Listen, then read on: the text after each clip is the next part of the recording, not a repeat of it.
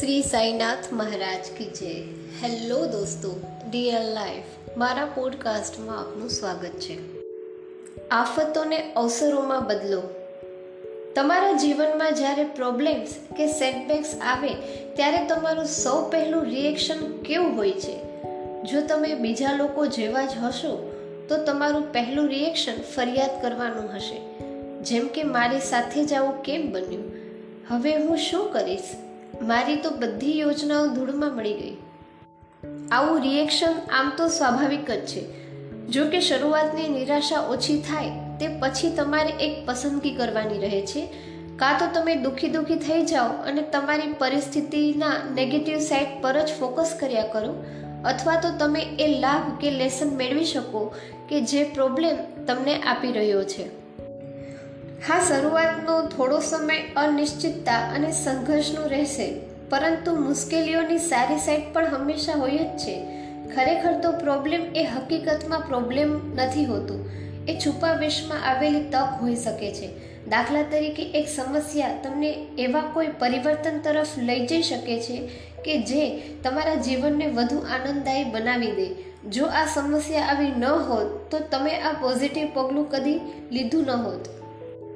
દાખલા તરીકે તમે એવી ઘટનાઓ વિશે વાંચ્યું કે સાંભળ્યું જ હશે કે કોઈની જોબ જતી રહી હોય અને પછી તેણે પોતાનો સફળ બિઝનેસ સ્થાપ્યો હોય. જો એની જોબ ન ગઈ હોત, તો શું એણે બિઝનેસ વિશે ગંભીરતાથી વિચાર્યું હોત? કદાચ નહીં. એવું પણ બન્યું હશે કે તમે કોઈ જોબ માટે ઇન્ટરવ્યૂ આપ્યું હોય, એ બહુ સરસ પણ ગયો હોય અને તમે ખુશખુશાલ ચિત્તે ઓફર લેટરની રાહ જોતા હો જે કદી આવ્યો જ ન હોય. પણ થોડા મહિના પછી એનાથી વધુ સરસ જોબ તમને મળી ગઈ હશે. અગાઉની જોબ ન મળવી એ હકીકતમાં તમારા માટે આશીર્વાદ રૂપ જ હતું, જે ત્યારે તમને નહોતું સમજાયું.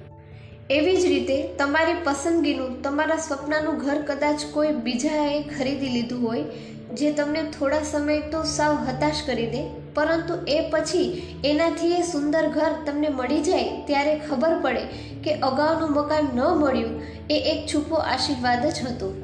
કોઈ પણ પરિસ્થિતિમાં લાભ શું છે તે જુઓ.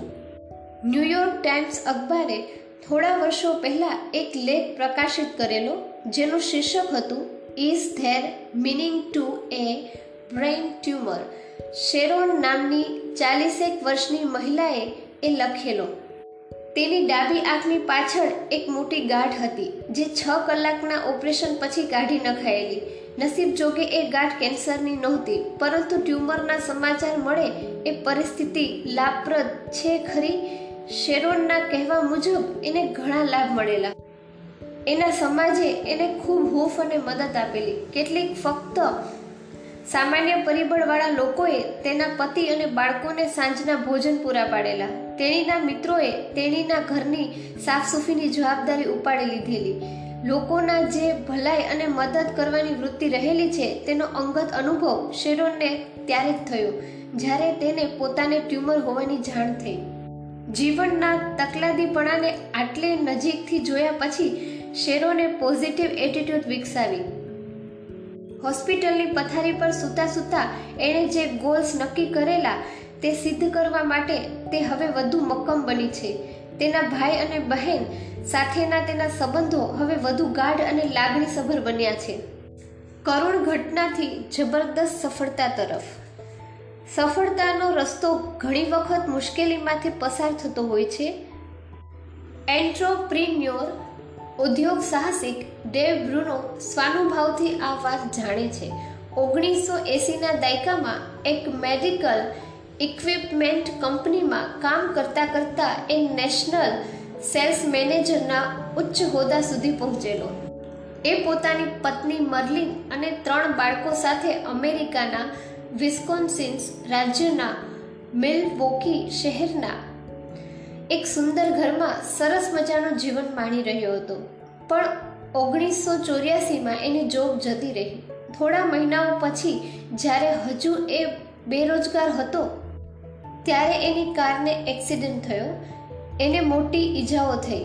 એના ફેફસા, પાસળીઓ, હૃદય, બરોળ અને લીવર ને ખાસું નુકસાન પહોંચ્યું. એ જીવશે કે નહીં એ વિશે ડૉક્ટરો પણ શંકાશીલ હતા. બ્રુનો પોતે તો એમ જ માનતો હતો કે એ મરી જ જશે. ત્રણ દિવસ સુધી એ લાઈફ સપોર્ટ સિસ્ટમના સહારે જીવ્યો.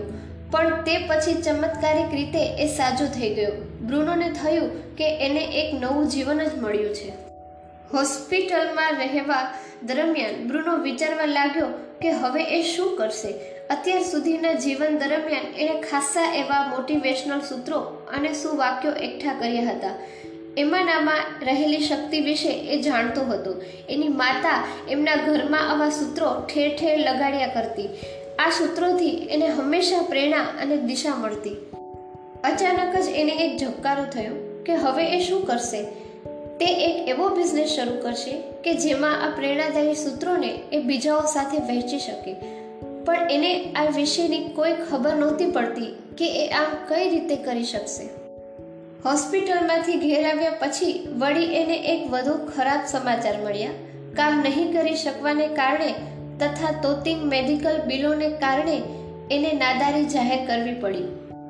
તે અને તેની પત્ની એમનું ઘર ગુમાવી બેઠા અને એક નાનકડા ફ્લેટમાં એમને રહેવા જવું પડ્યું. આમ છતાં બ્રુનો એના સ્વપ્નને ત્યજી દેવા માટે તૈયાર નહોતો. તે પોઝિટિવ એટીટ્યૂડ અને દ્રઢ નિર્ધાર સાથે આગળ વધતો રહ્યો. એણે એવી જોબ લેવા માંડી જેમાં માર્કેટિંગ અને પ્રિન્ટિંગ વિશે એ જાણી શકે. એ પોતાના મોટિવેશનલ સૂત્રોના પ્રચાર અને પ્રસાર માટે સતત વિચારતો અને એના માટેનું સાધન શોધવા મથ્યા કરતો. એક દિવસ એક વિચારે જાણે હથોડાની માફક એના મગજ પર પ્રહાર કર્યો.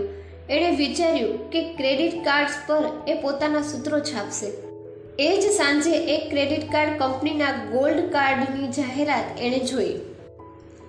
આ તો ઓર કામનું છે.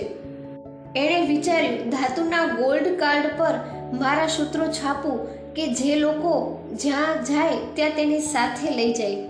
એટલે એણે એટીટ્યુડ લીડરશિપ પર્સિસ્ટન્સ એટલે કે સતત પ્રયત્નો અને હિંમત પર સૂત્રો બનાવ્યા.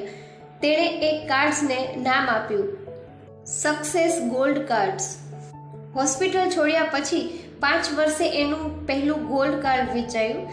અત્યાર સુધીમાં એ વીસ લાખથી વધુ ગોલ્ડ કાર્ડ વેચી ચૂક્યો છે. આ ડેવ બ્રુનોને એક કરુણ અકસ્માતને એક જબરદસ્ત સફળતામાં ફેરવી નાખ્યો.